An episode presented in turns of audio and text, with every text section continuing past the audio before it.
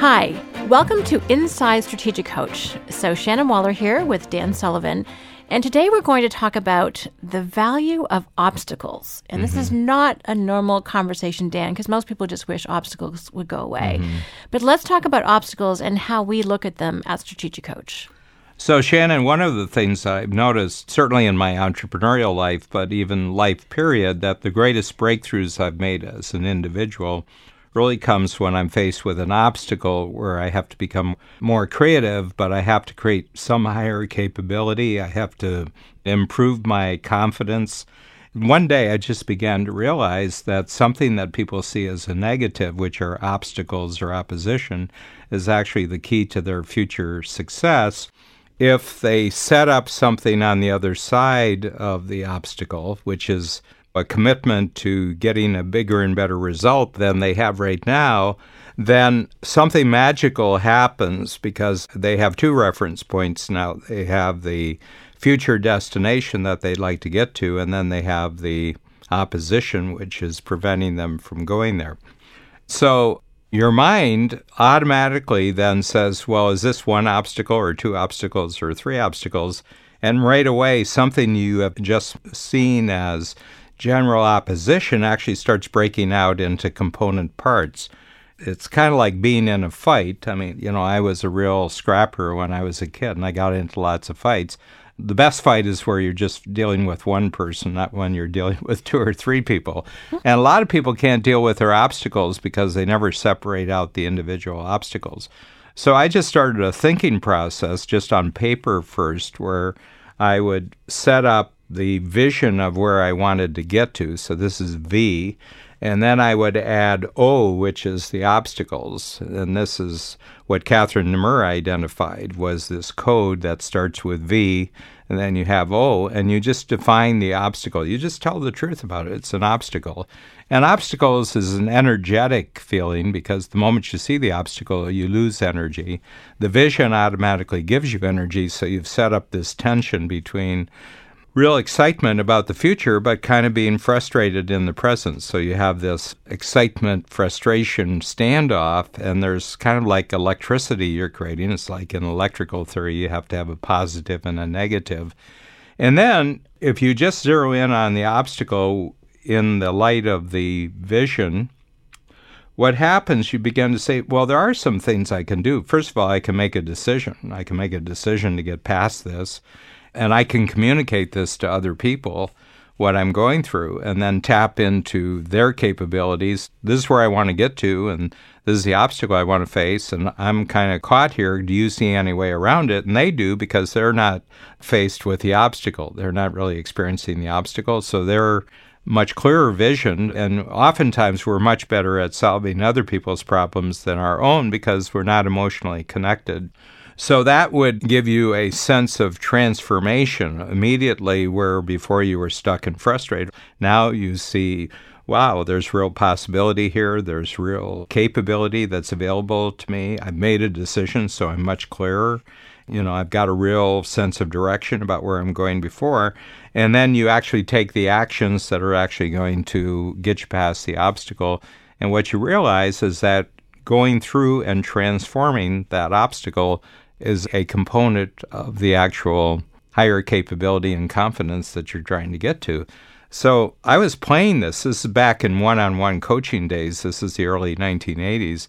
A little this way and a little bit this way, and I was doing little diagrams with circles and arrows on a sheet of paper. And then one afternoon with a big, big sheet of paper, 11 by 17, that's a really big sheet, twice a normal typewritten sheet, I drew out the whole process of how that would work, of going through, and that your actual solving of the obstacles, the transformation of the obstacles to get to a higher vision goal of higher capability, your bigger and better results, that this can actually be a constant process of how you go through life. And I started to talk to other people about this and just using their vision and their obstacles as examples. And they got enormous excitement out of this process. And really, that was the beginning of the money-making part of Strategic Coach, where I had a process So the process is vision, obstacle, transformation, action. We call it VODA. You can identify a bigger, better way of being in your unique ability, and then the obstacles come up, and you transform the obstacles. The obstacles become the raw material, and you grow your vision actually out of transforming the obstacles into actions, and you're back to V again, and then you do it over again. One of the things I love, Dan, about the strategy circle, which is really VODA in action, is just the complete range of topics and goals you can apply it to. It works brilliantly for unique ability, also works for having good quality free days, works well in terms of our alternate time system of focus days and buffer days. And I used it to decide to get married, which is a very novel way to use it. By the way, it worked. We've been married since. And I can remember you had some obstacles. Yes, we did. Most of it was that neither one of us were good at planning, but a deadline really helped with that. So it's kind of incredible. And I remember coaching our very first Unique Edge workshop, and one of the attendees, because we wanted kids to have the capability of vision and then dealing with their opposition and transforming those obstacles into actions. So she said, oh, well, I'm going to use this to plan the rest of my life. And in my mind, you know, this is my inside voice, I'm like, oh, man, I'm not sure if it actually works for that. Anyway, she comes back half an hour later, and it did. You know, she had a whole plan laid out, what her obstacles were, what her transformation strategies were, and I was so impressed. So this whole thinking process is so powerful for strategizing your way out of just about anything. And to not get overwhelmed by obstacles is such a profoundly different approach. It's making them really useful as opposed to something that you would avoid. Yeah, and one of the things I noticed, Shannon, and so often you'll come up with a concept and it's clearly articulated, so it allows you to go forward, but it actually allows you to go backwards and analyze where you were successful and you did have breakthroughs. You were actually using the VODA process. And the same thing for other successful people. If you wanted to do their biography, you could do it as a series of constant setting bigger visions, transforming obstacles, and taking action. And it doesn't matter what line of work they're in, doesn't matter what career they've taken on. The really successful people have a positive attitude towards their obstacles.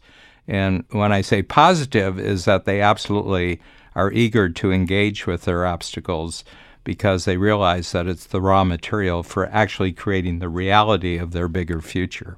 Well, and that's actually what we have, or what you have on the bottom of the strategy circles. The obstacles are actually the raw material for achieving our goals. Yes. I really love that, because you've talked about how important it is to break it down into the discrete little parts, because then your brain kind of gets unfrozen. And I know for me, with how I'm put together, is that I tend to only see 1, 2, maybe 3 obstacles. So I now make a point of bringing in other people who have very different points of view and usually much more tapped into logistics and have better awareness. And they help me do it. So you don't even have to do it all by yourself. It's actually very powerful to do in a conversation as a team, because together we're always right. Yeah, and I had an incredibly vivid example of how well this works. About 6 months ago, I had a phone call from somebody who is just an incredibly successful entrepreneur in the food business. It was in a state that has just announced that they were going to raise their minimum wage in 3 portions, but it was going to take their wages up about 60% higher than they were now. And, you know, the profit margins in the food industry are not that big that they could accommodate that big a loss, and they can't raise their prices because they're in a competitive marketplace. He was stuck with this because it had just been announced the very afternoon before we had our phone call. And I says, but here's the thing. And I said to you, there's another way to look at this. Supposing using the strategy circle, which he knew very well, you could actually create a solution that only you knew, but none of your competitors knew. Right off the bat, I noticed that he had switched out of his mood, and he says, well, how would I do that? Well, I said, it's in all the problems that this new legislation is going to cause you, all the obstacles it's going to throw up that you don't have now. And I walked him through it. I didn't do the exercise because he has a partner, and he says, well, I'm going to do this. You know, we're going to do this right away. And 6 months later, they've come up with 21 specific strategies, how they're using this very, very ugly and very onerous piece of legislation to actually catapult them into all sorts of market advantages that would never have happened if the negative thing hadn't happened.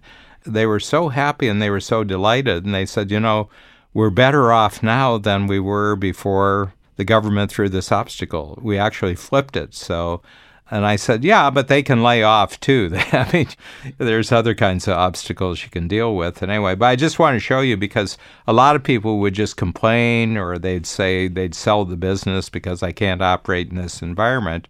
But they're giving up. They're treating the obstacle in a negative way rather than a positive way. And I find invariably when people are faced with an obstacle that everybody else thinks is the end of the game or the end of the road, but they stay with it and they flip it, they create a whole new road for everybody. Not only do they change their business, they actually change the game that everybody's playing, or the possibility that other people, or they go into an entirely new area that they would never have explored if they hadn't totally creatively engaged with the obstacle. Well, if I think about a lot of the innovative breakthroughs in terms of technology or processes or any of the great things that we get to live with, it's because someone tackled the obstacles and came up with an elegant solution. And that's why we get to enjoy so many of the great products and services we all get. The part that I want to touch on before we wrap up, Dan, is just what you said at the beginning about the importance of having a really big vision, because without that, you're not really going to have any obstacles to transform. And that's such a key part of entrepreneurial success. I want to give you one that you don't know the background story to this. You know the punchline, but you don't know the lead up to the story. And that is that when I got to the late 1980s, I was over 40 years old. I've always been a slow developer. I'm a late learner and a slow developer because I don't pass over experience. I try to make sure that I do full justice to all my experience step by step. But I was 43 years old, and I was getting to say, you know, gee, kind of running out of time for making a big deal. And we didn't even have the Strategic Coach program at that time. You know, I was a one-on-one coach, and we were just beginning to experience real success because of the strategy circle that I had done. I was just playing around with age, and I was thinking, you know, well, I looked up the tables, and it said the average age of males in North America. Canada, the United States, it's about the same. It was about 78 years old. And I said, wow, I'm more than halfway there.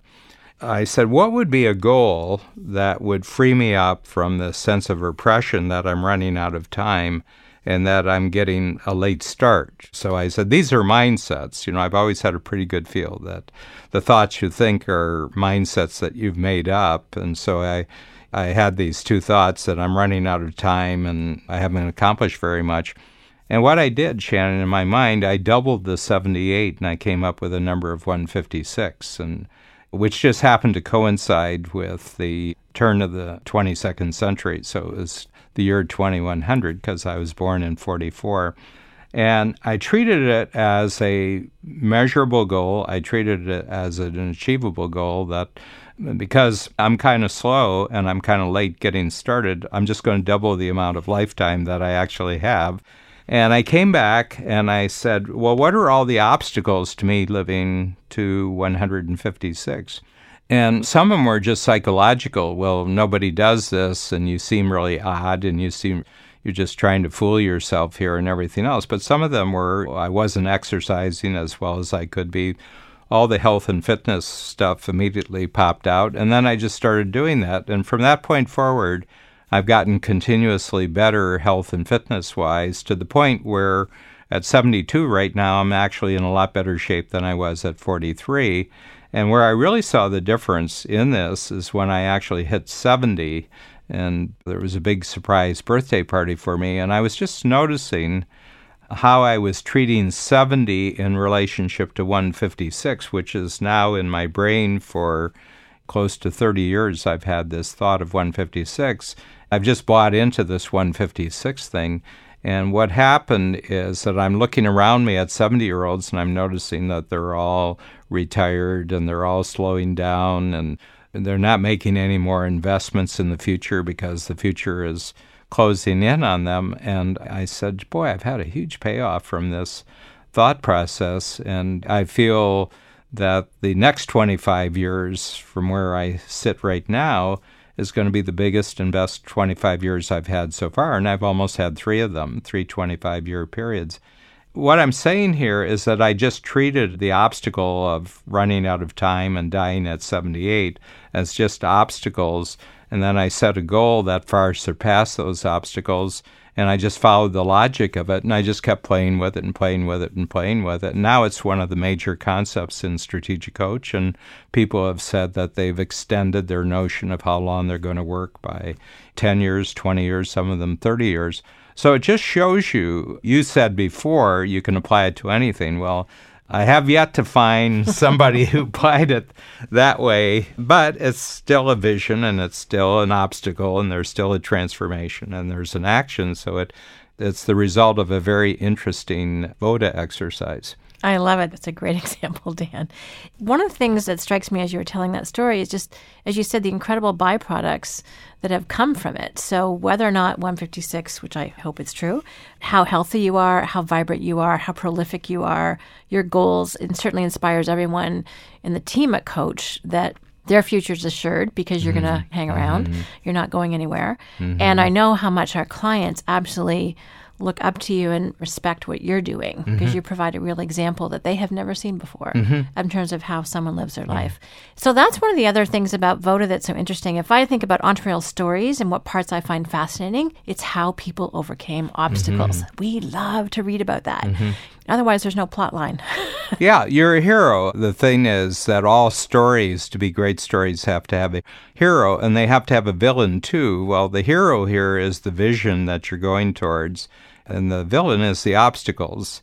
And then there's the trial that you go through, which is the transformation, and then there's the action that leads to the hero gets bigger. The hero gets bigger and better. And anything on the planet that's constructed on that basis is fascinating to other human beings. I think it's the basis of all human entertainment. It's all great stories are VODA-based stories. So our own stories should be as well. Great. Thanks, Dan. Thank you, Shannon.